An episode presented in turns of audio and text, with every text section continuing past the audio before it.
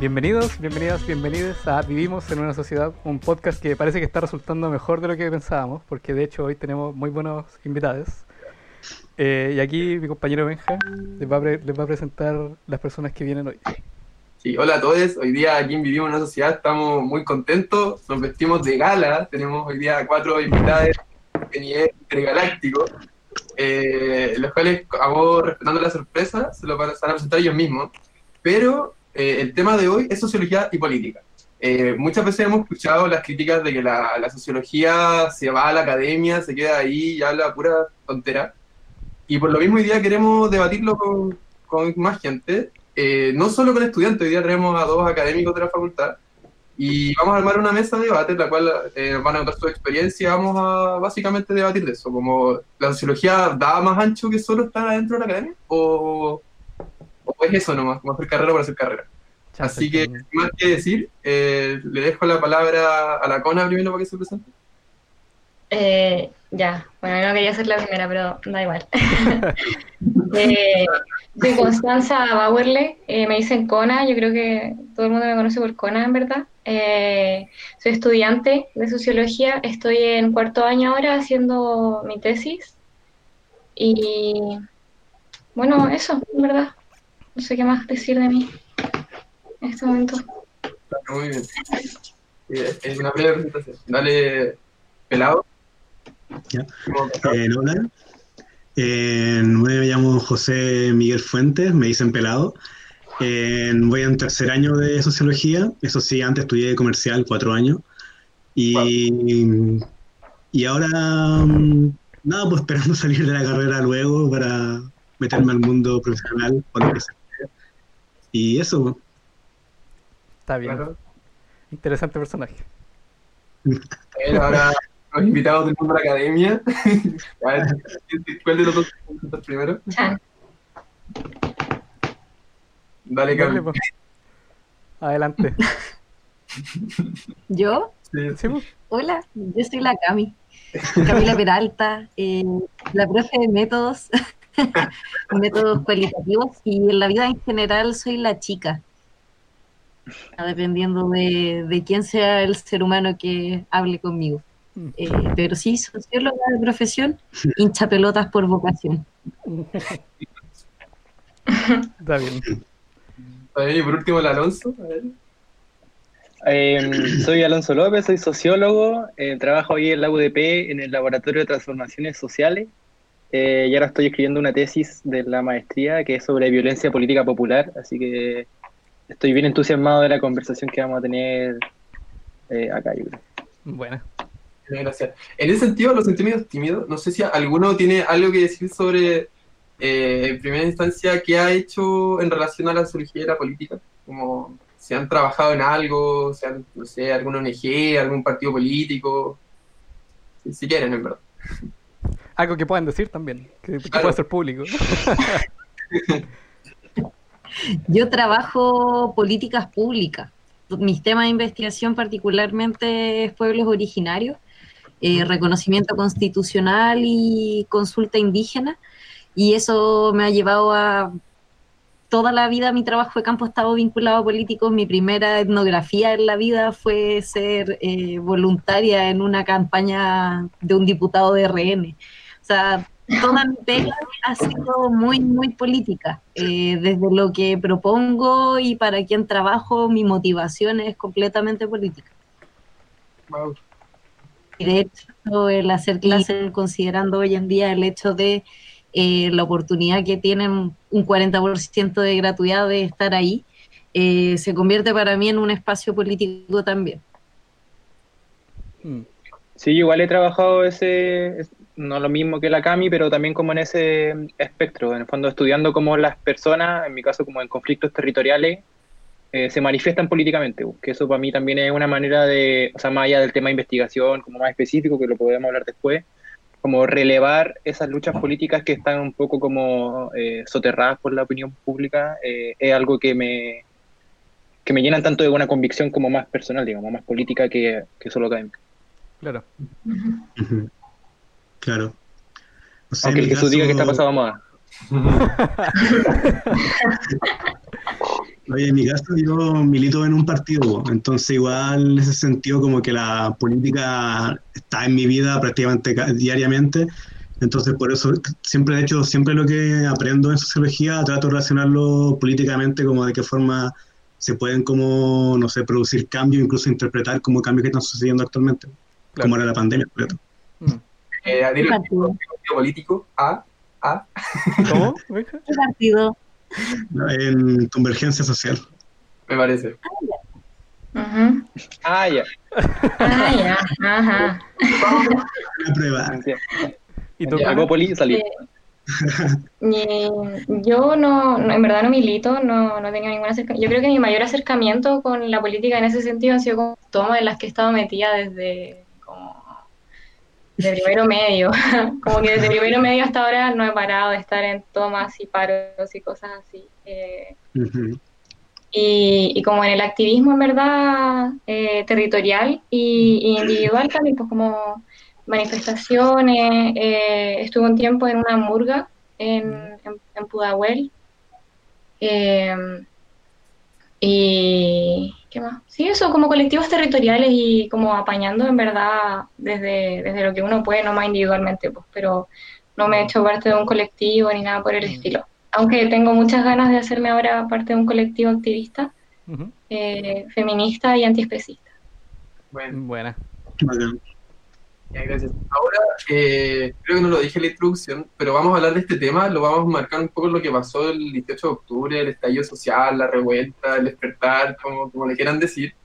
Eh, y en ese sentido, vamos a usar esto como un ejemplo para, para hacer esta relación sociología y política. Entonces, en primera instancia, me gustaría como, como de una manera más lúdica que nos contaran ustedes cómo, qué estaban haciendo el 18 de octubre, el 18 mismo, el viernes 18 de octubre, y cómo lo vivieron, para después quizás como relacionarlo un poco con la pega del sociólogo y socióloga. Claro. ¿Quién, ¿Quién se anima? ¿Quién se anima? ¿Quién va primero? Nosotros no podemos hablar porque estamos presentando. Qué injusto. Ya, a ver, yo digo que mm, el Alonso, me interesa saber qué. Espérate, sí, yo creo que yo puedo partir porque encuentro que mi, mi situación es un poco más fome, entonces si la digo al final me voy a sentir como derrotado inmediatamente. Entonces empiezo. Eh, puta, yo fui, o sea, el, el 17 de octubre, no, el 18, de hecho sí, el 18 de octubre que fue viernes, ¿o no? Sí, fue un viernes. Eh, me vine a La Serena, como a las 12 del día.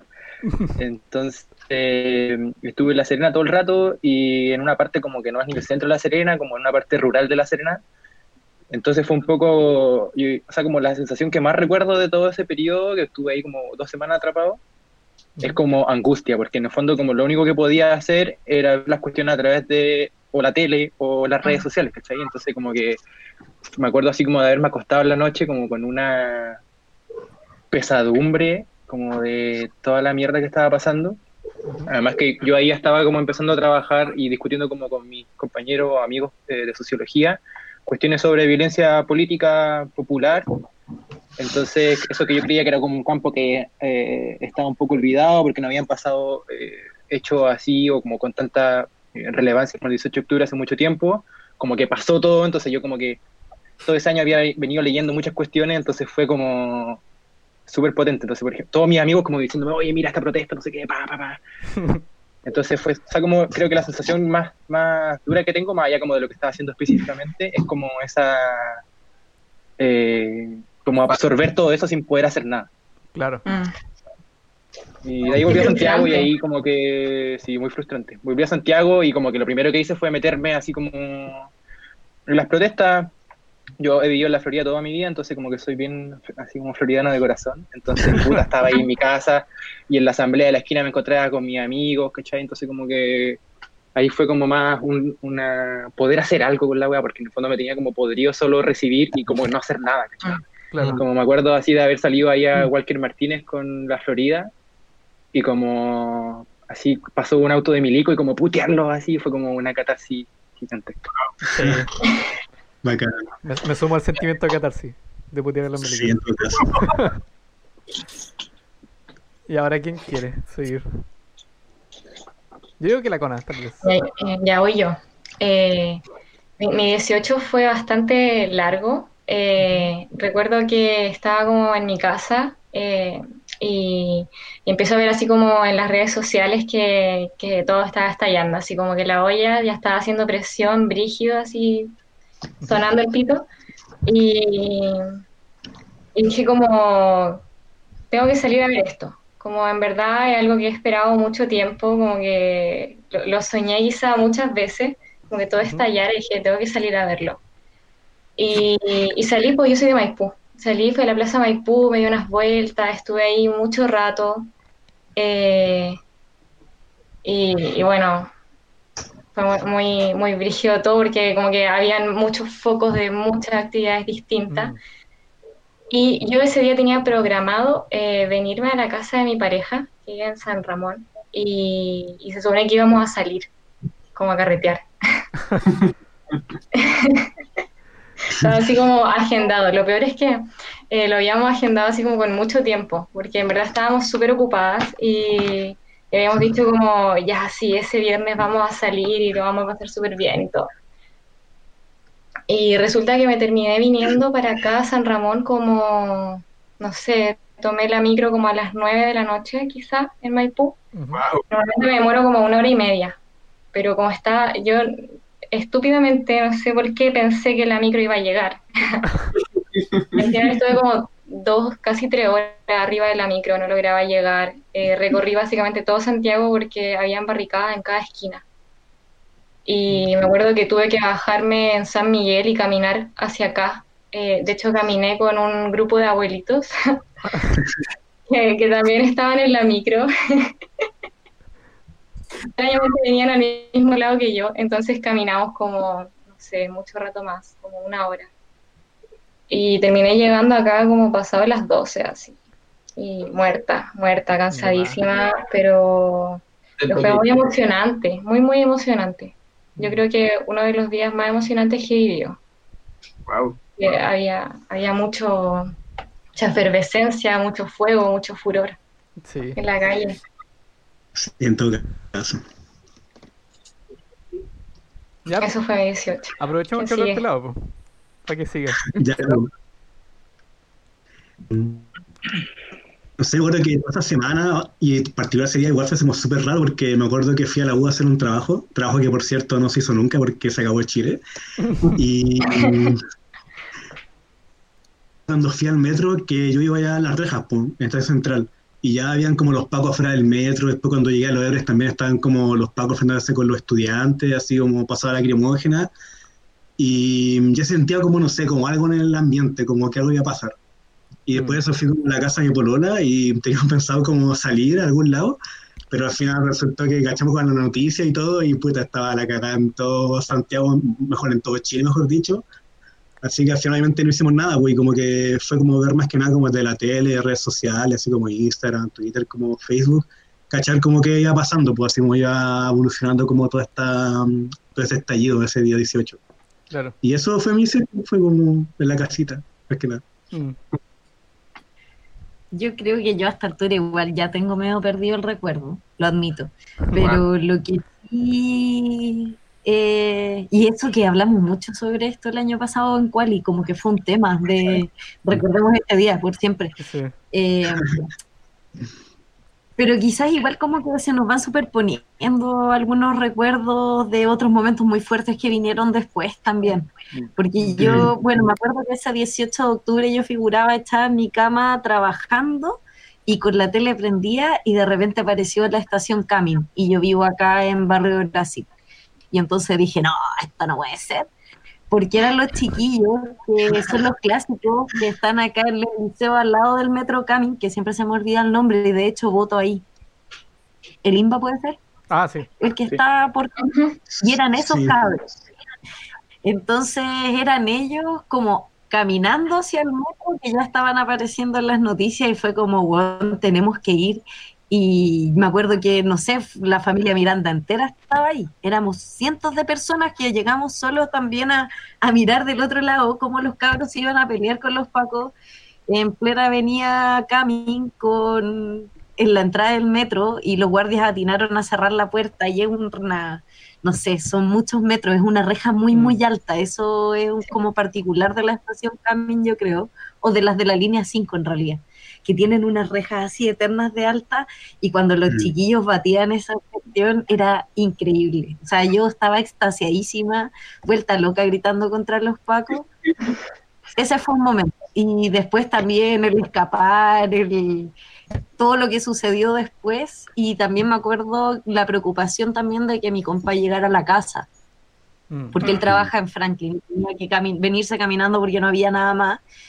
Eh, y, y pensar en ese mar de gente caminando, po. porque Claro. finalmente eso fue el Sí, po. 18, aparte de ser mucho fuego, era el hecho de que ese fuego no permitía que la locomoción funcionara. Y entonces era un mar de gente y como que no sabía si protestaba, yo iba a ir para tu casa. Claro. Esa era como la Mm. sensación Las que al mismo. Sí. En todo caso. Y claro, después de la noche fuimos a Plaza Brasil, ahí a cacerolear y todo. Mm. Con la presencia ya que ese, desde ese día en adelante fue clara de, de carabinero en todos lados. Claro. Mm. Mm. No, pero es súper cierto eso que dice la cona de como que todos, todas estaban como en la parada como de, sobre todo ese día, como de o me voy para la casa o protesto, pero hacían las dos al final. Como que todo el mundo estaba en las dos. Yo, yo me- tengo un amigo que me contaba que él estudiaba en el Duoc de Apoquindo y se bajó de allá de Apoquindo hasta las rejas caminando. Todo, todo se pique. Y todo el pique. Todavía no llega, weón. Sí, caminó caleta, caminó como 5 horas, weón. Sí, Pero todo eso lo, lo caminó protestando. Igual pasó- brígido. Servicio de telefónica. Medio Tú. Ya. Algo, algo que quieran agregar aquí, porque igual dieron buena experiencia. Sí, euforia, euforia pura. Sí. Sí, mucha euforia. Yo rescato lo que dice la Cami, la destrucción de los metros. Yo creo que fue uno de los momentos más icónicos. Eh, Sí. Yo recuerdo el metro Plaza de Maipú, que es de vidrio. Mm. Y Uy, la gente sacaba fierros y los rompía así. Oh, era como de ensueño, en verdad. Nunca pensé que fuera a ver eso. Así Mm. como la gente rompiendo el metro con fierros, con lo que pillaran, en verdad. Claro.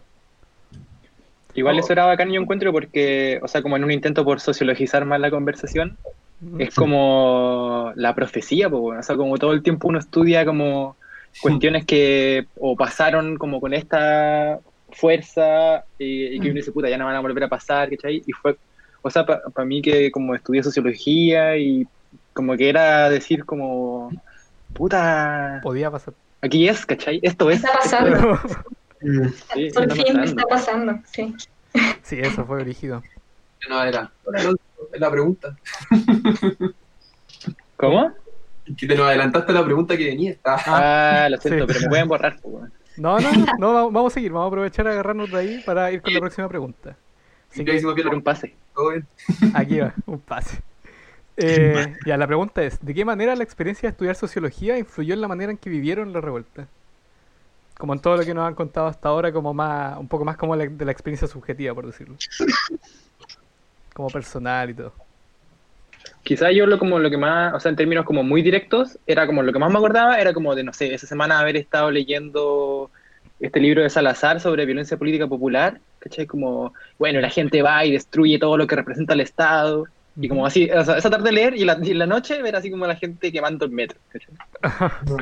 Pero, pero en términos como más de largo plazo, yo creo que igual es difícil para uno darse cuenta eh, de todo lo que influye como haber estudiado sociología, pues, es decir, como que Ah. es muy difícil separar o como establecer una línea en como dónde termino yo como persona y dónde empieza mi profesión, que yo creo que igual es algo de lo cual sentirse orgulloso en el sentido de que como que no el trabajo, o en el trabajo, digamos, como la profesión nos interpela directamente, porque ¿cachai? no estamos como eh, divididos en persona eh, común y corriente y persona profesional, sino como que en el fondo nuestra profesión como que influye en nuestras vidas. Claro. Y eso también yo sentía muy cuático, como, como pensar así, como esa conexión entre experiencia personal y experiencia profesional. Yo creo que nunca más fue más real que en ese momento. Mm. Como que se agarra un poco con esta cosa que hablan ustedes de la, de la euforia. Como que esa euforia permitía hacer eso. como pensar sociológicamente el momento. Como yo personalmente sentía rabia, como que veía un pago lo puteaba, veía un mimico lo puteaba, pero no. Mm. Pero es que sí, pues, inevitable. yo pensaba también, yo también tenía rabia, pues, ¿cachai? Pero decía, bueno, ¿en qué medida esa rabia no es sociológica, ¿cachai? Mm, Como en el Claro. fondo. Puta, sí, pues tengo rabia, pero tengo rabia porque en el fondo me he dedicado los últimos cinco años de mi vida a leer weas como qué es lo que pasa acá, ¿cachai? Sé que esta mierda no tiene que estar pasando y, o sea, como que sé que esta, esta wea está mal y que por eso la gente reacciona, pues, weón, no son como... A mí me carga ese intento de la prensa como por ridiculizar la wea, como, ¿cachai? Como los enfermos de siempre, los antisociales, y es como, no, pues, weón, no son antisociales, son sociales, pues justamente por eso lo están haciendo. Sí, pues, Claro. totalmente. Claro. Sí, a mí me pasó que en, en como el tiempo anterior al 18 llevaba como muchas semanas leyendo sobre como individualismo, neoliberalismo y varias cosas y como que decía, ya estamos como perdidos.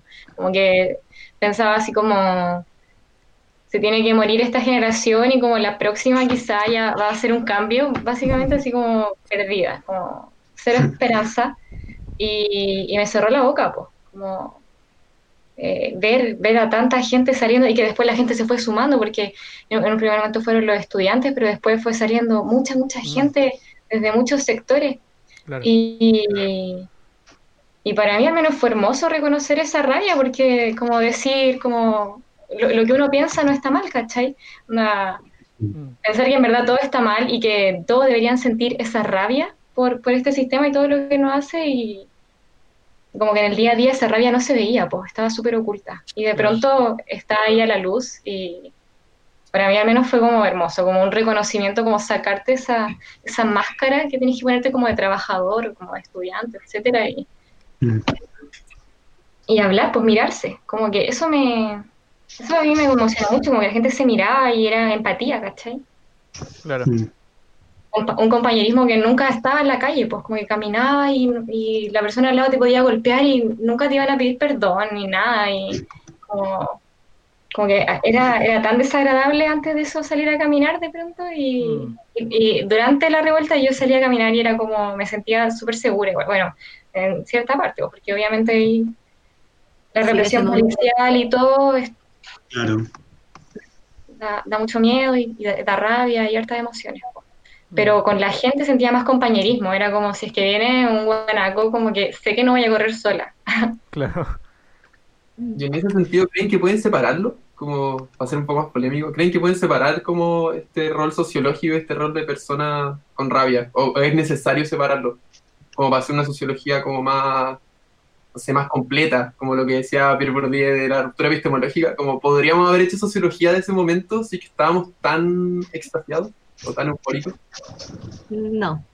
Mm. O sea, no sé. No Tampoco. sé. No No, yo no que. O sea, yo no hubiese escrito un libro, ¿cachai? ¿A Como, lo Peña? Ahí la dejo. Claro, claro, como que sí, uno en el cotidiano, en la conversa con el otro, en, en el hecho de ser sociólogo, yo creo que, que por ahí va. Yo creo que para mí la sociología es como una deformación a esta altura, como que ya es parte de mí desde el momento en que yo decidí en Bachi y conocí la sociología, fue como, ah, yo, yo quiero ser esto y quiero ser esto exactamente porque creí y todavía no pierdo la esperanza de que podemos cambiar muchas cosas. Eh, me he dado cuenta que los estudios de mercado cambian cosas más prácticamente que los que cambian cuando uno hace estudios respecto de política pública, porque nuestras recomendaciones, porque que nos vengan a decir que no sabían, weón, a estas alturas de la historia es una falta de respeto a nosotros como profesionales, pero también tiene que ver con hacernos cargo de, de nuestras formas de difusión. Mm. Por último, si al poder no le interesa, debería interesarnos a nosotros que la gente lo sepa. Sí, pues. Yo creo que ahí es donde fallamos como sociólogos. Yo en, en ese sentido, eh, en o cómo influyó quizás la sociología en, en cómo vi el 18, es cómo me interpela desde la clase, desde, desde donde, desde ser mujer. Finalmente creo que a mí la sociología me, me construye en muchos sentidos. Lo que he leído y con lo que me he querido quedar de lo que he leído constituye en una parte importante de la persona que soy. Entonces, finalmente, claro, creo que quizás no hubiese ido y escrito un libro, pero sí lo que hice fue exactamente agarrar mis herramientas y, y hablar en asamblea sobre constitución, por ejemplo, que me di harta altura haciendo, haciendo eso porque sentía que la gente necesitaba que nosotros les explicáramos eso. Y si éramos útiles para eso, ahí había que estar, pues, ¿cachai? Claro. Como esta idea del intelectual orgánico gramsciano, una cosa así. Claro. Ujú. No, en ese sentido, igual yo eh, comparto igual como la misma idea que planteaba la, la Camila recién, como esta promesa cuando uno entra a esta sociología, como de que vaya a cambiar el mundo y todas esas cosas, que yo en verdad lo, ya lo, lo creo, así como que cada día creo de que lo que estoy estudiando va a servir para algo en un momento. Mm. Y e igual yo como, en, no sé, en un comienzo al menos no tenía como, no, no sé, no interpreté como sociológicamente lo que pasaba, sino que lo hice más que nada como, no sé, desde mi propia interpretación política, como desde mi año de militancia, que llevo como siete años militando en todo caso. Eh, no sé, al final yo lo veía casi como este, no sé, este gran momento como el sueño del revolucionario, como esta gran, esta gran revuelta, este momento casi pre-revolucionario, lo veía como esa promesa, pues. así como, no sé, casi como el siguiente capítulo, o mejor dicho, el siguiente libro, como esta historia que empezó, no sé, en 2010 con las movilizaciones, la aparición de la OFP, incluso el medio feminista, como que lo veía como en ese sentido, así como ya lo que estaba esperando hace miles de años. Sí, igual yo, o sea, me acuerdo de una conversación que tuvimos con la chica, no sé si te acordáis, Cami, cuando estaba, estaba recién pasando todo esto y nos, como que nos volvimos a ver en la universidad, ahí en la oficina, y de repente como que sentíamos que los chiquillos, los estudiantes, estaban muy como desanimados con su rol sociológico dentro de la sociedad. Entonces la- las Mm. vías eran dos, Ah, como, puta, debería haber sido abogado para estar sacando gente de la cárcel, o en realidad, puta, vamos a la Médico no sé, o a la sacando militar, balín. ¿cachai? Y nosotros, sí, pues. Y nosotros como que conversábamos eh, y en realidad pensábamos que, como la conclusión a la que llegamos era que en realidad como estudiantes de sociología tienen muchas herramientas como más allá de la pura, o sea, no es necesario que escriban un artículo sobre lo que está pasando para que aporten Mm. como sociológicamente, como Claro. tienen miles de herramientas, miles, pero muchas herramientas como desarrolladas, ¿cachai? Em, si en el fondo lo único yo creo diferente de la sociología como con las personas que no estudiaron sociología es que en el fondo ustedes, nosotros, dedicamos más tiempo a hacer esta weá nomás, pues, ¿cachai? En el fondo es como y ocupar como esa experiencia ganada en ese tiempo para tratar de hacer algo útil. Yo encuentro que era una- como una labor súper importante y en general veía a los estudiantes de la, de la escuela como súper desanimados en ese sentido y era como, no, pues así como no es el momento de desanimarse, al contrario, como, como a, a la calle, ¿cachai? Como con su Sí, po. conocimiento. Claro. A hacer algo. Sí. Praxis. Ah, ahí la dejo. Ahí la dejo. podríamos buscar en ese algo. Como, ¿qué es ese algo? Como que, ¿En qué sentido? como que es ese- esa, ¿Tienes algo de qué? como que esa cosita que podemos aportar. Mm. Como, ¿cómo? Yo me acuerdo que estábamos, el Alonso no sé si fue, pero que nos invitaron a los profes a una asamblea que fue en una sala de escala, Ah, sí. Ah, sí. escrito una columna, pero que nos había puesto una ají a cada uno de los integrantes de cada facultad, porque nos paseó desde los funcionarios, los profes, los estudiantes, todos éramos huevos principalmente. Quizás esto tenga que no salir en el podcast. Bueno, igual me, no, no le caigo bien, eso ya parece que... Igual todo el No, espérate, y además no solo éramos hueones, sino que además éramos pendejos, ¿cachai? Sí. Como pendejos malcriados. Sí. Claro. Eh, No, pero no es ningún secreto ese, ese Claro. que. Sí, ese comunicado. Eh, cuando sucedió esa asamblea, me acuerdo que alguien levantó la mano exactamente para decir lo que contaba el Alonso, así como, ¿y para qué servimos nosotros ahora? Y sé que yo estaba sentada con la Ángela, la Evelyn, no me acuerdo quién más, me mira y me dice, bueno, lo hicimos pésimo. Así como, yo me acuerdo de las dos fue, fue como, y nos miramos, fue como, lo hicimos terrible. Onda, si nos están preguntando ahora, como, ¿para qué servimos los sociólogos en este contexto? Bueno, qué mal. ¿Cachai?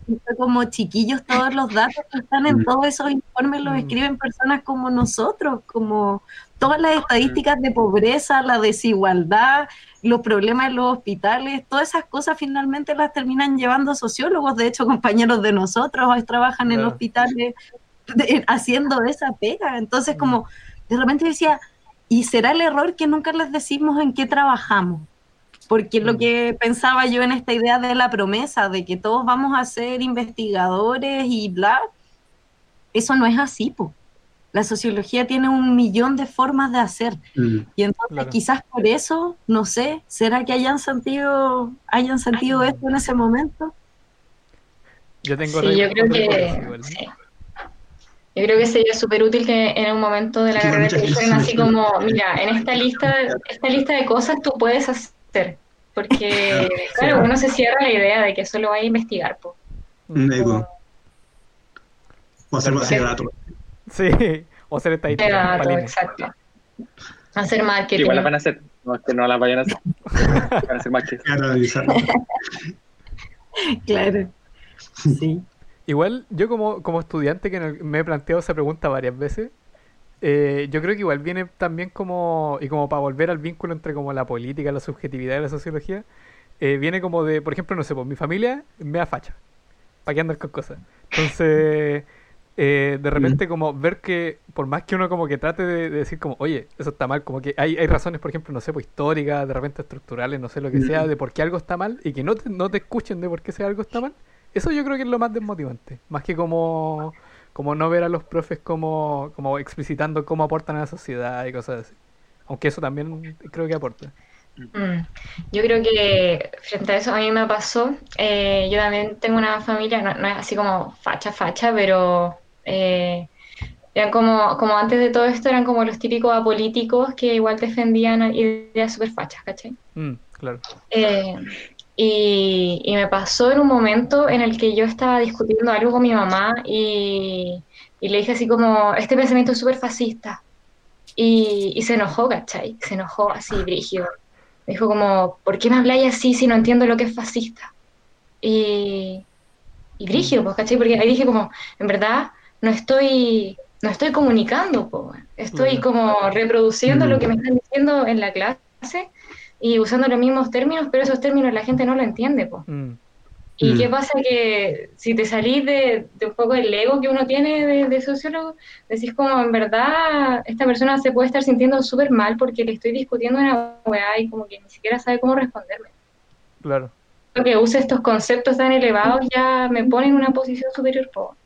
Mm, Entonces, yo creo que ese es uno de los principales desafíos que, que uno tiene que enfrentar, que yo al menos he tenido Mm. que enfrentar en la carrera, que es bajar todas esas ideas, po, bajarla de, de ese mundo abstracto en el que está a lo concreto y poder explicárselo a alguien normalmente, po, mm. sin Claro. tener que recurrir a todos estos conceptos y a todos estos autores y todo. Sí, de hecho eso como que me pasaba ahí también, pues como esta idea, como no sé, casi como de tratar a las personas como estos idiotas culturales que mencionaba como Voltansky, por ejemplo, de que al final es de que, no sé, como venir casi con este rol como, no sé, de voz del pueblo, como de, no sé, mesiánico, como decir, ya yo te voy a explicar así como qué es lo que te domina, te voy a explicar como las relaciones de poder, todo, pero siendo que la gente, no sé, por lo que vemos en las calles, igual la gente cacha más o menos en cierto sentido como en qué es lo que lo domina, pues onda, por algo la gente como que sentía rabia y no sé, pues había millones de personas en Chile algunos días incluso marchando, protestando. Entonces yo creo que no hay que como que, no sé, tratar a la persona casi como un sujeto que no sabe nada, sino que igual tienen como algo que aportar, pues sí. Mm. Claro. Pero como dice la Cona, es difícil de repente hacer ese paso, sobre todo Claro, cuando... pues, eh, evitar por como la violencia sistémica, pues. Claro. Sobre todo Sí, cuando pues. en la carrera como que te, te enseñan eh, esta cuestión como por ejemplo la ruptura epistemológica, pero como, como Mm. ahí nomás, te lo enseñan como para la investigación, pero no te enseñan como el paso de vuelta de cómo, cómo ser persona estudiando sociología. Mm. Sí, po. Yo creo que ahí igual hay un rol importante. O sea, yo empecé el año pasado, por ejemplo, a hacer un curso que hacía la Evelyn, que no sé si todos lo tuvieron, que es el de problemas sociales. Soy yo. que es sociología pública y que en realidad por, por, por cambio de malla quizás algunos no los tuvieron, pero yo no lo tuve nunca y yo en el fondo aprendí de eso en el magíster y aprendí ya preparando el curso cuando la EVE me lo heredó y yo creo que enseñar sociología pública debería ser una obligación de todas las escuelas, porque es Mm. exactamente eso, es contarte que pucha, ¿sabéis que realmente tu público no solamente va a ser el Estado, sino que son los beneficiarios de la política pública y ellos tienen que entender cuál es el problema que tienen? Claro. Y entonces tenés que saber entregar tus resultados de investigación en distintos formatos, tenéis que saber estar en la calle, como dejar de tercerizar la pega del campo, conocer quiénes son las personas de las que estáis hablando. Y a mí me pasa, y, y, obviamente lo explico desde mi perspectiva y desde donde yo vengo, que yo creo que tiene un correlato de clase de quiénes son las personas que hacen academia y qué es lo que la academia hoy en día está midiendo, que son los papers. Entonces, mm. fíjense te leyeron en el gobierno, no te leyeron en el gobierno. Hay un ranking de cuántas veces te citaron y esa weá te hace más importante. Pero te lee pura gente que, habla lo mismo que tú, ¿cachai? Mm. Yo me demoré tres años en escribir mi tesis de magíster, porque me demoré mucho, parece. Pero aparte de eso, el artículo, no sé, lo habré leído yo y si es que los obligo a ustedes, ¿cachai? Pero... Y, esa es la cuestión, pues. Entonces, tiene que ver, y lo importante está también en, cómo nos vinculamos con lo que estamos construyendo. Mm. ¿Cachai? Como porque los efectos pueden ser tan micro como, pucha, no sé, yo volví a la comunidad a explicarles lo que yo había logrado en mis resultados, porque a mí lo más importante para mí era esa gente y hasta el día de hoy en el verano me fui de vacaciones para allá. Entonces, es gente importante para mí, pero caché que hay muchos sociólogos, muchos investigadores, no hay que solo pensar en la sociología, que nunca piensan en qué pasa con esa gente. Los pueblos indígenas hablan de la investigación extractivista, un nuevo tipo de colonización. Hmm. Y lo hacemos. Claro. Sí. Pasa mucho. Mm. Hoy sí, yo sobre el ramo de problemas sociales lo encuentro clave para esta conversación que estamos teniendo. Y es la, verdad me ha encantado mucho. Lo, lo, he vivido como un estudiante más de yo.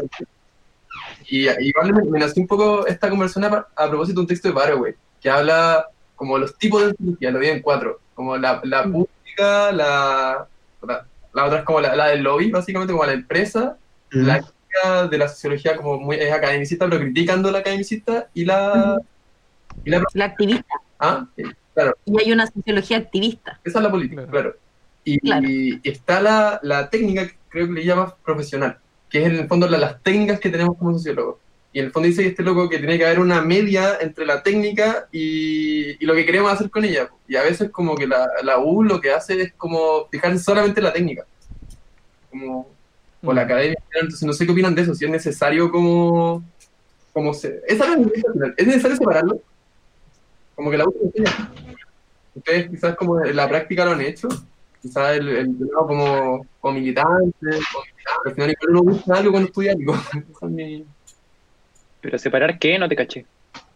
Como separar eh, eh, lo político de, la técnica.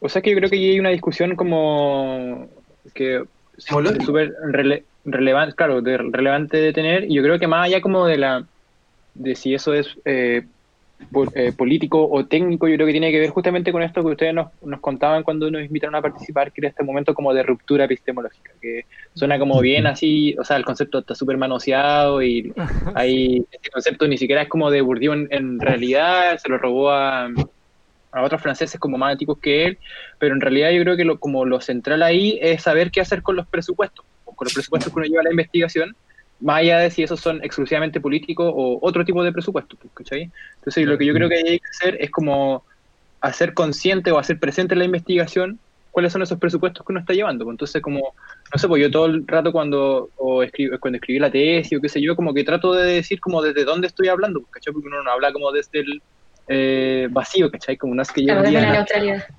Y fui a, los, a, donde los pobladores a cachar qué estaban haciendo, ¿no? Pues, eh, entonces yo creo que quizás lo que ahí eh, perjudica más la enseñanza en esos términos es como tratar de eh, una división más metodológica para poder enseñar los cursos, ¿cachai? Porque en el fondo la malla en sociología, no solo acá, sino que en todos lados, está como súper separada en métodos, eh, ni siquiera están juntos, así como cual y cuanti, teoría y, proceso.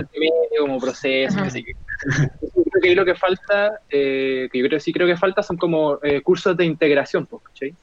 En el mm, fondo, hay como talleres de investigación donde en el fondo tengan que hacer eh, como más de una cuestión, porque en realidad, puta, si es la vida profesional, como, claro, con broma les decía que, que, trabajar es un poco ser como una persona banda, ¿cachai? Como banda, ¿recuerdan este como el hombre banda que tocaba todos los instrumentos a la vez? Bueno, así, es más o menos la cosa, entonces como que sí, yo creo que hay que hacer eso, eso, esos cursos de integración.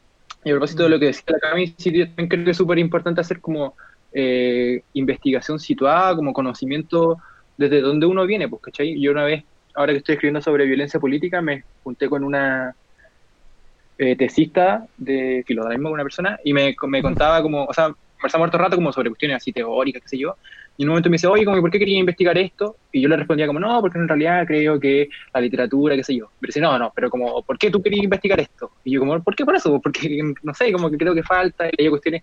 Me dice, no, no, no, pero ¿cuál es como tu conexión personal con el tema, cachai? Y de ahí Dura le vino una, pregunta, una, una conversación súper como interesante, porque ella estudiaba encapuchado, ¿cachai?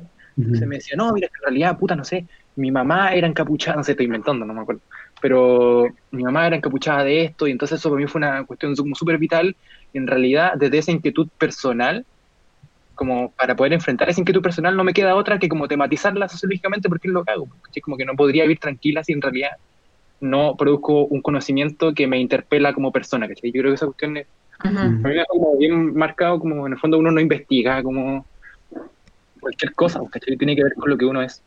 Claro. Mm. Sí. Sí, totalmente. Y también yo creo con lo que uno considera relevante, pues como algo que te haga sentido. Para mí ahora en el proceso de tesis como que ha sido vital eh, sentir que lo que estoy haciendo tiene un sentido, pues no solo entregar una tesis, no solo hacer una investigación, sino en verdad sea algo útil, ¿cachai? Eh, las mismas que vaya a estar trabajando con ellas. pues. No, no útil para ti, no útil para la escuela, no útil para el paper, útil para la gente con la que estés trabajando. pues. Claro. Claro. No, de hecho, por ejemplo, como decía recién Alonso, en eso como, no sé, de hecho, por ejemplo, no sé, la razón por la que yo entré a estudiar sociología fue particularmente como por el tema de, no sé, de los pueblos indígenas, porque en mi caso, mi familia de parte paterna es mapuche, po. Entonces a mí siempre, desde, no sé, desde chico, bien chico, me ha interesado caleta el tema, así como de la violencia mapuche, el del tema de las raíces, el tema de la cultura, toda esa cosa me ha interesado desde siempre. Entonces, como sociología, bueno, no pensaba bien el tema así, pero sé que mi tema sí o sí va a ser como respecto a eso, como pueblo indígena. Así como que yo entré a sociología por eso. Así que me dije, ya quiero hacer esta wea, y eso voy a hacer. Está bien. Me parece. No, no muchas personas pueden darse el lujo de decir eso. Hay que Es cierto. Vamos a ver en qué termina así, porque yo. eh, es un- esa es una. La regla más cierta de la tesis, pues, que uno empieza con un tema y termina en. Igual que Sí, termina- totalmente, que un- totalmente. después termina en algoritmos. ¿sabes? Eh, Claro. ya. Vamos a bajar del colón porque estoy viendo la- Lleva el palo. Me termina tirando palos en podcast ahora.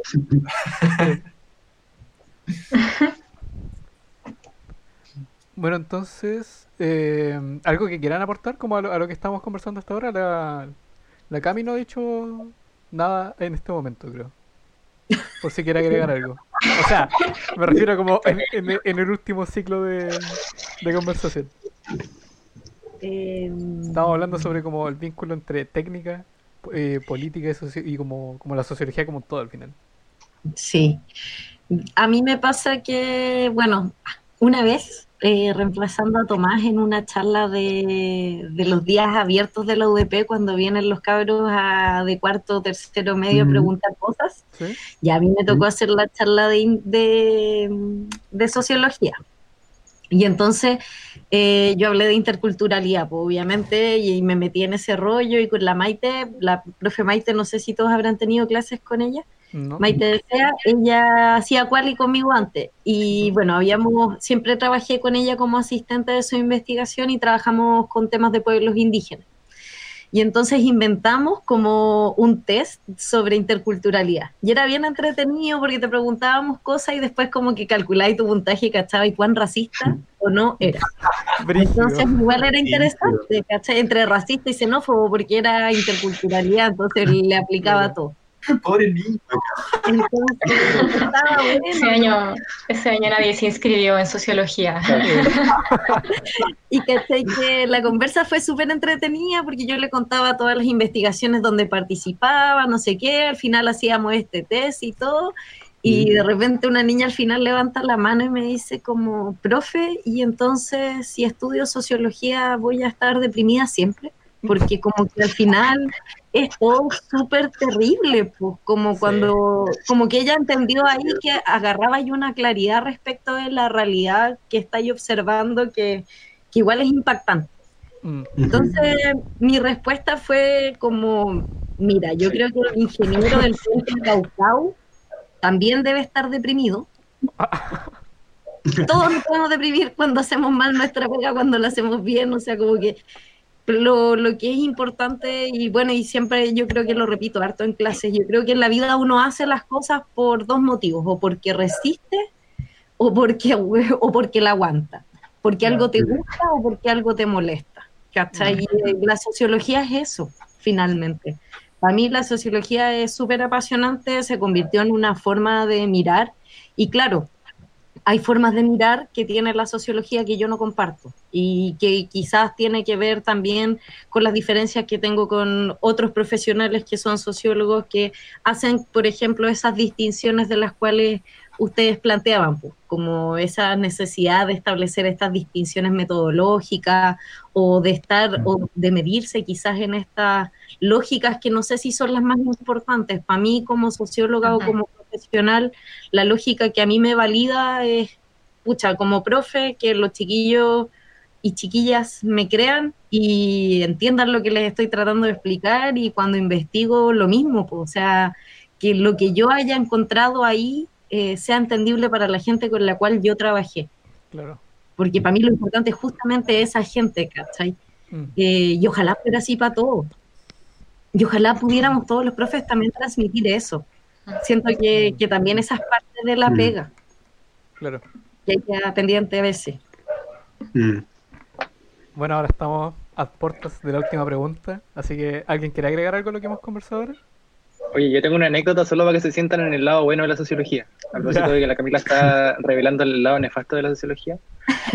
Eh, cuando yo estaba hablando con esta misma persona que les comenté sobre encapuchado y qué sé yo, Sí. eh, llegó un momento de la investigación, porque estábamos hablando como de los aspectos éticos de la investigación. Y me dijo como, puta, yo en un momento estuve, esto es una tesis doctoral, o sea, había estado cuatro años trabajando en esta wea.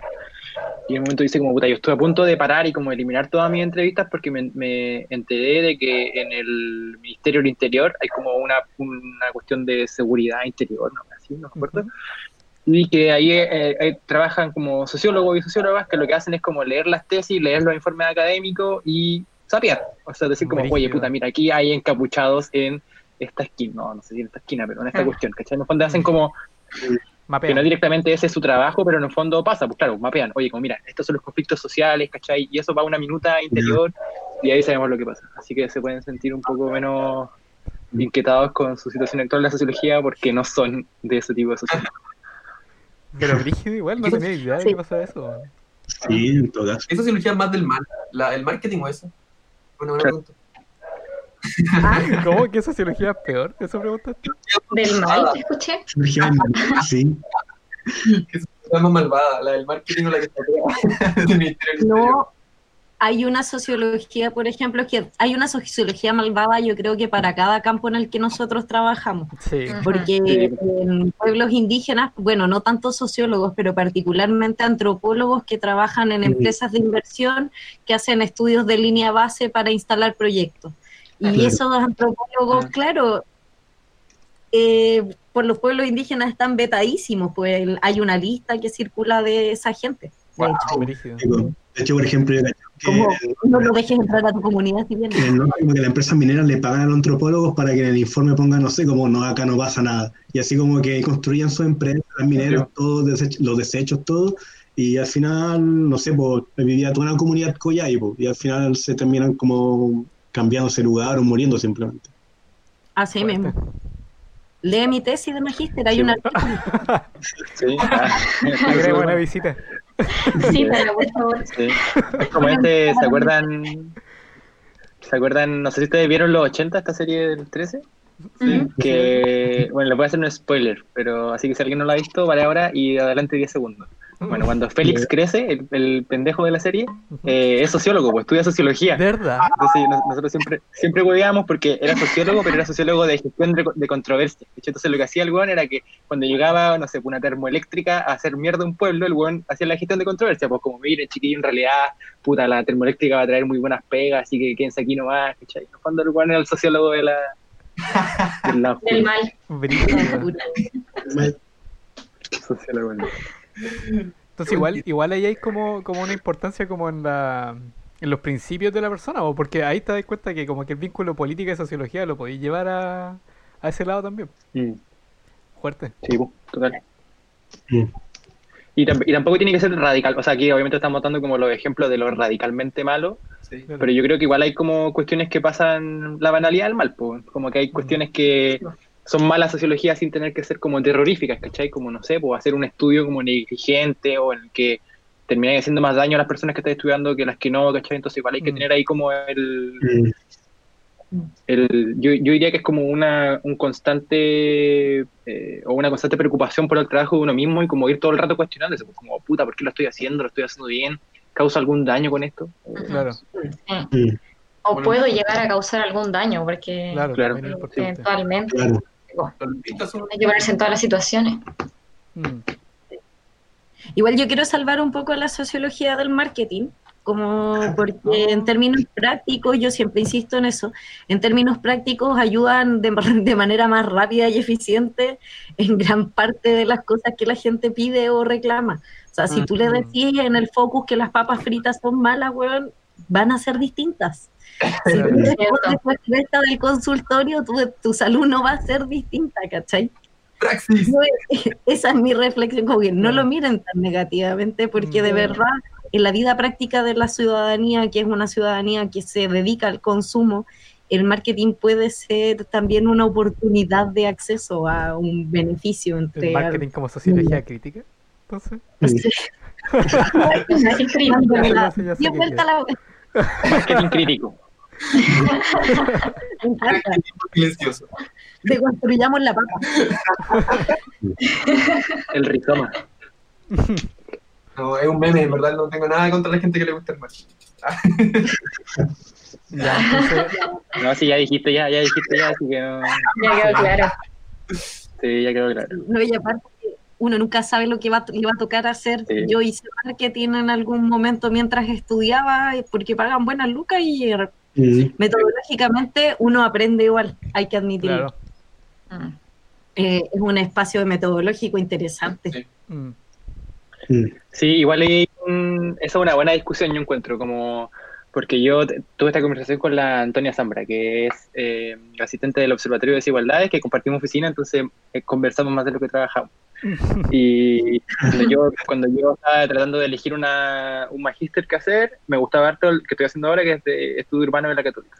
Entonces la Anto me decía, puta, pero es que la Católica, fome como el ambiente, que así como nadie va a discutir, están los mismos dinosaurios de siempre, que creen en las mismas weas que siempre. La Antonia estudió geografía, entonces, ¿cachai? Como el magíster y qué sé yo. Mm. Entonces yo le decía, sí, pues igual yo encuentro que ahí hay un espacio que pelear, pues como, ¿cachai? Voy y me meto en, en el fondo lo que decía la Camila con el marketing, ¿cachai? Como voy y me meto como donde están pasando las weas, por muy como nefasta que pueda hacer, y trato como de hacer algo. Pero ahí también yo creo que uno, uno también puede como en, en autoengañarse, pues como decir, no, mira, si en realidad me vengo a trabajar al Ministerio del Interior porque quiero cambiar las cosas desde adentro. Y, y no sé, también, es una, también es una buena como discusión que tener, sobre todo con uno mismo. claro. Sí. ¿Tú, pelado, que estudiaste? No, no que tenía algo que decir. Me acordé. Eh, no, o sea, de hecho, como un poco lo que decía la Cami antes del marketing, eh, yo en comercial en un momento, como en segundo año más o menos, eh, me interesé caleta por el marketing, porque sobre todo como en esta área como del comportamiento del consumidor, Ujú. súper buena área como donde uno podía, entre muchas comillas, como hacer algo, ¿cachai? Como no sé, esta idea como del consumo ético, ¿cachai? Como este consumo no tan capitalista, entre comillas. Sí. Así como, pero al final igual me di cuenta con el paso de los años que es difícil, porque al menos comercial en la UDP es una carrera súper, pero bueno, súper, súper así como neoliberal, así como que te enseñan como todo como una neoliberal, pues onda, cero como pensamiento crítico, nada, así como que cuando salís siendo un weón apolítico que no pensáis en nada, o sea, no criticáis nada. po. Claro. Es como ser mala la carrera. O sea, no mala, pero sí, no las cosas, sí. po. Claro. En mi- en mi caso, po, que por eso me fui. Igual eso, ese conocimiento adquirido te va a servir en algún momento, sobre todo porque hay una, yo creo que es como la parte que yo he descubierto ahora último, que es como la más eh, escondida de la sociología, y que en el fondo que necesitáis plata para hacer tus proyectos, pues entonces tenéis que hacer una gestión de recursos para que alguien te pase plata para hacer la weá, ya sea un, fo- un Fondar, un un, ¿cachai? Ahí Mm. necesitáis como mover la weá con algunos recursos, concursar, Claro. pagarle a la gente con la que vaya a trabajar, no sé, ¿cachai? Claro. Entonces igual hecho, algo no, que no cuaderno todavía. que rescate igual es como que igual me sirvió como un- en parte como para cuestionar un poco el modelo po. ponte tú no sé en ramos como eh, no sé administración de empresa veíamos no sé porque su contrato era como lo mejor que puede ser una empresa porque era apartado de costos po, ¿cachai? siendo Claro. que una guay que ponte tú acá en la UDP me acuerdo que el 2015 2016 como que parte del petitorio en la toma era que sacar sus contratos entonces tenía Claro. un ejemplo de hecho que fuera como por un lado en mi carrera me están enseñando que su contrato es bueno, o sea, sí, pues bueno, y por otro lado de la universidad estamos pidiendo que sacar sus contratos. pues. Entonces ahí era como este choque así como de, puta, ¿qué es lo bueno y qué es lo malo? Claro. Wow, Fuerte la experiencia. saliste de la carrera. Bueno, ahora sí como por una cuestión de tiempo, eh, yo creo que pasamos a la última pregunta, sí. Que esto ya es como retomando lo que conversamos en un principio de, de poner en contexto como toda esta conversación de sociología política como en el 18 de octubre y los eventos de, que pasaron por ahí. Eh, la pregunta es, como comunidad universitaria, así como mirándolo en, retrospectiva, ¿hicimos algo en ese momento? ¿Algo como productivo por lo que estaba pasando? Y Como la- comunidad. Claro, como comunidad, así como pensándolo eh, como académicos, como profe, como estudiante. ¿Y qué se podría haber hecho también? Mm, Mira, yo recuerdo que tuvimos hartas discusiones con, con compañeros en esa época sobre si es que deberíamos organizarnos, hacer distintas actividades, etcétera, y todo fue no. Eh, no, no, lo- no logramos organizarnos y articularnos de ninguna manera y al final era como eh, cada uno por su lado y simplemente tener una lista, eh, no sé, por un WhatsApp donde en la tarde decía cómo llegué bien. Mm, Mm, Y listo. Sí, y recuerdo que en esas discusiones, por ejemplo, hablábamos de hacer cosas como, como estos estudiantes de la Chile también de sociología que, que salían a hacer como encuestas, ¿me acuerdo? ujú. Para la Plaza de Dignidad y todo. Eh, pero nunca, nunca funcionó, pues como que no, no se logró articular nada. Entonces, como comunidad, no, yo lo veo nulo, en verdad. Mm, Creo que individualmente se hicieron muchas más cosas y como que con pequeños grupos, pero como comunidad, para mí la comunidad UDP desapareció, si, si ya era muy pequeña y reducida y todo, eh, como que en ese tiempo desapareció. mm. Sí, sí, yo también me acuerdo que en una primera asamblea que tuvimos después de volver a clases, como después de dos semanas más o menos, eh, como que se tiraron de muchas propuestas, caretas de ideas, y al final nada de eso logró materializarse, al final no pasó nada. De hecho, como lo más, como lo único que pasó fue como estos talleres, de hecho me acuerdo que hubo un taller que lo hizo la Cami con el Alonso, que estuvo súper bueno, por cierto, muy buen taller, y eso fueron más que nada como las actividades, pues como actividades de parte de los profes, pero que ahí también va como un poco como este rol como de profesor, como el académico, como, no sé, como inserto como este mundo político, como que trata como de generar un cambio como el estudiante, así como por último lo pesquen o no, pero al menos está haciendo el intento de que los estudiantes piensen las cosas de una manera, digamos, no sé, más crítica, o que se cuestionen un poco las cosas. Entonces yo creo que en ese sentido como que los académicos de la UDP sí se preocuparon por hacer algo, pero los estudiantes como tal, como decía la Cona recién, ahí como que fallamos porque no pudimos organizarnos correctamente. Yo ahí como, igual yo tuve, o sea, no sé, yo creo que yo hice esa reflexión en ese contexto desde el momento en el que veníamos. Nosotros veníamos como facultad particularmente, como pensando en nuestra parte de la comunidad UDP, Mm. eh, veníamos saliendo de un proceso súper duro para las chiquillas, que venían saliendo de una toma Mm. feminista que los había peleado a todos. Mm. Y yo me acuerdo que en Quali 2 fue tema de conversación. De hecho, el Rodrigo estaba en mi curso el año pasado. Eh, y el tema de conversación tenía que ver igual con el hecho de que la universidad no los convocaba, po, porque finalmente lo, la, Mm. el- la, posi- la pelea que había ya entre ustedes estudiantes, que era dura, la que había entre los estudiantes de la administración de la escuela, de la administración de la facultad, las diferencias entre la administración de la facultad y la de la administración de la universidad. O sea, no podrían haber más niveles de gente peleada en todas Mm. las alternativas, porque en la toma de, de esa, de esa ocasión incluso se metieron con los funcionarios. Entonces ahí ya había otro nivel, porque las funcionarias en Mm. general habían quedado fuera de los problemas y esta vez no lo lograron tampoco. Y en ese caso particular, yo me acuerdo que yo fui a una a una invitación que me llegó de hecho a través de la funcionaria para participar de una asamblea que se hizo de estas que, que se hacían como cabildo, de un cabildo que se hizo en la facultad, que yo me acuerdo que estaba la AMPI, estaba el Benja y de Rodrigo Ángela, me Sí, parece. yo también estaba. estaba la Ángela, la Eve, había, estaba la Caro Badilla, habíamos más funcionarios, yo creo que estudiantes eh, en esa ocasión. Y me acuerdo que ahí la Mm. reflexión fue la misma. Nos convoca mucho más nuestros territorios, incluso a nosotros como profe, que lo que nos podía convocar la universidad.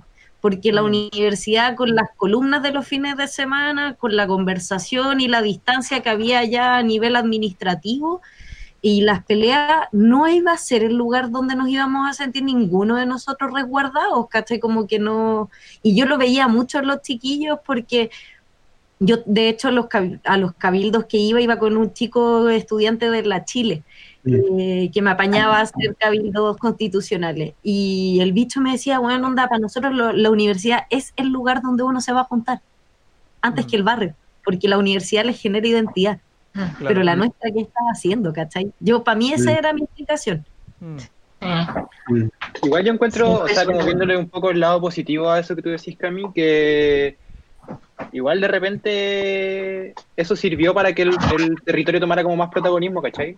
Yo siento a veces que si hubiera sido la universidad, eh, o sea, de partida a la universidad, entrar a la universidad, eh, aun- aunque uno tenga gratuidad o no, pedí ya como un espacio de privilegio, pues, ¿cachai? Entonces, por ejemplo, haber actuado desde la universidad te hubiera impedido como entablar relaciones con personas que, en el fondo, con lo segregado que es Chile, las personas que tienen tus mismos problemas, tus mismas preocupaciones, viven al lado tuyo, ¿cachai? Claro. Entonces yo creo que igual ahí eh, efectivamente la universidad debería ser un espacio donde entráramos todos y todas, bueno, esa es como la idea de la universidad, pero dado que no pasó, yo igual me sentía como un poco reconfortado porque sabía, como que hicimos esa pega también, de ver que los cabros y las cabras y los profes también estaban como actuando desde sus territorios y que al final de cuentas era como lo más sensato en ese momento, si igual estaba brígida la cosa Sí. y como... y estamos en el no sé, centro pues yo de me- la realidad. Sí, pues, sí, pues. Mm. O sea, yo me acuerdo ahí haber como sal- salido a ver como en, o sea, como esa vez que llegué como a Santiago, a haber salido como a cachar qué onda mi barrio, y también era como súper eh, estimulante para mí en términos como de tenía que conversar con muchas personas, la Florida es una de las comunas, yo diría, como con mayor eh, diferencia socio- socioeconómica entre sus eh, como habitantes, ¿cachai? Entonces yo no- vivo al lado de un súper y en la esquina del súper habían como ocho hueones defendiendo el súper, ¿cachai? Y, y dos cuadras más allá cantando la internacional, pues. Entonces, como ese era el repertorio de, de personas y en la asamblea todos conversando, ¿cachai? Entonces, sí, yo creo que efectivamente hubiera sido muy bueno que la universidad funcionara como ese espacio y que, eh, y que no lo haya hecho, sin duda representa como una dificultad para distintas cosas que pueden pasar en el futuro, pero así como mirando hacia atrás, yo creo que, puta, el territorio ahí era lo... Se salvó de otra manera. Lo primordial, sí, pues. Sí. Sí, Yo encuentro que por seguridad y, y porque también uno nunca, y eso yo creo que también es una de las cosas que trae a veces como efecto el hecho de ir a la universidad, que uno nunca se tiene que olvidar de dónde viene y es central. Mm. Y para mí eso yo, o sea, eso fue lo que yo hice y esperaba también que los cabros hicieran, pero sí me llamó la atención el hecho de que la universidad no convocara nada, pero nada. Claro. Mm. O sea, y todavía no lo hace. Y de de hecho, partida no están los espacios, Sí. yo me acuerdo que es como Es verdad, es una... Es como una, yo me acuerdo una demanda así histórica de la UDP, pues como, o sea, de la facultad al menos, como, bueno, ¿dónde vamos a conversar? El único espacio donde cabemos todos es una weá gigante donde nadie se escucha porque hay un eco, ¿cachai? Como, Mm. es como que, que se llame espacio muerto. No, No puede ser peor. Este espacio es muy panóptico. Es como, siéntense ahí, Sí. que todos Sí. nos escuchemos, por favor. Sí. Eso. Eh, No sé, yo solo rescato lo último que dijo la Cami, como de que no hay que, no hay que olvidarse de dónde uno viene y, y- y los espacios que, que son más relevantes, como que siento que en, en esos momentos como críticos, eh, la universidad para mí al menos pasa a un segundo plano. claro. No voy a venir a sentarme a hablar de academicismo, eh, ni, ni a explicar eh, con la misma gente que ya sabe lo que está pasando, qué es lo que está pasando, ¿cachai? Como, Claro. no, ¿cuál, cuál es la lógica de eso? No tiene sentido. Entonces, para mí, al menos, como que si vuelve a pasar, yo creo que volvería a la territorialidad, que es Mm. lo que al menos más me convoca. ah, yo creo que por un tema de tiempo ya estamos. Voy a hacer el Paco nuevamente. Sí, sí, cierto, porque ya llevamos una hora conversando, sorprendentemente. Muchas gracias a todos por venir. Sí, Eh, Gracias. Última cosa que quería decir, es que igual para hablar de esto invitamos al CEDES y no nos pescaron los mensajes, lo cual fue bastante feo. Como que creíamos que no Ahí se ve. hay CEDES. Ahí se des. Les invitamos a- muy amablemente porque encontramos que era muy interesante que un espacio de discusión sobre sociología y política tuviera nuestros representantes, pero no quisieron, no nos pescaron, ni siquiera han visto. Mm. sí, O el ánimo de, Ya, No, ya andáis polemizando, ya andáis generando polémica. Hablando de marketing, ah, Vamos a transformar en SQP, ah, prontamente. Oye, Eh, El Kawin para enganchar en el próximo capítulo. Sí. está bueno eso, me gustó. Oye, ¿y, el, ¿y cuándo hay elecciones y cómo funciona eso? ¿Cómo como dos meses. este CD viene del año pasado? No, no, No, no. no, no. No, se eligió hace poco, como en abril, más o menos, o mayo, si se Sí. No, pero no es familiar, solo quería decirlo porque encontraba que era un espacio muy indicado para que para discutir esto, pero ahí se cierra. Ah. Bueno, bueno, para que no nos vayamos a meter en más problemas, yo creo que vayamos cerrando. y gracias a. Se agradece la, la buena Así onda. que se agradece y hasta quienes, para quienes hayan llegado hasta aquí escuchando lo que conversamos, la- las cosas muy interesantes que conversamos. Muchas gracias también y gracias a los invitados que vinieron. Así que, Oye, eso, yo quiero decir algo antes de que corten. Dale. que, que, que siento que en general ustedes mismos como estudiantes se tiran un poco para abajo como con las cuestiones que son capaces de hacer. O sea, como que yo siempre lo escucho diciendo como puta, es que no, es que en realidad no somos capaces de nada y no sé qué. Y en realidad yo creo que a- a este podcast o como cuestiones que han ido pasando en el último tiempo son como de lo Mm. más interesante que ha pasado en la historia de los Sí, estudiantes de sociología. sí, es verdad. Como también, también como que tomenle el peso a... En el fondo, eh, siéntanse capaces de como reestructurar la cuestión, pues, en el fondo Mm. como que está bien como eh, ser crítico con uno mismo y todo, y eso evidentemente ayuda a avanzar, pero también como reconocer las capacidades que tienen, que creo que son N, y como, no sé, con la Cami siempre lo conversamos, que en el fondo es como, así las tienen todas, como créanse el cuento, ¿cachai? Mm. Así que eso, pues muchas gracias por la invitación y por el espacio. Creo que está súper interesante y como con el resto de los colegas que lo han hablado, también están como súper contentos de que esté pasando algo, si al final eso es. Gracias. Sí. Se agradece. gracias por la invitación y también pues, por, la, por el espacio que se proponen entre ustedes de generar estos debates y también de acercar la sociología a la gente. Como Claro. dejar de hablar en elegante, a mí me encanta. Bueno, de hecho Mm. nunca pude hablar en elegante. Sí, me sumo a eso. ya, pues, entonces, si es que nadie más tiene algo que agregar, ¿no? No, No, solo muchas gracias, muchas gracias por el espacio. No, a sí. Muy bacán, en verdad, el Muchas gracias podcast. por Fue una muy buena Bueno, que hagan que pase algo, Sí. algo nuevo. Así que Aguante, cabrón. aquí empieza a sonar la musiquita. Chaito a la gente que está escuchando. I said that's life. And as funny as it may seem, some people get their kicks stomping on a dream. But I don't let it, let it get me down.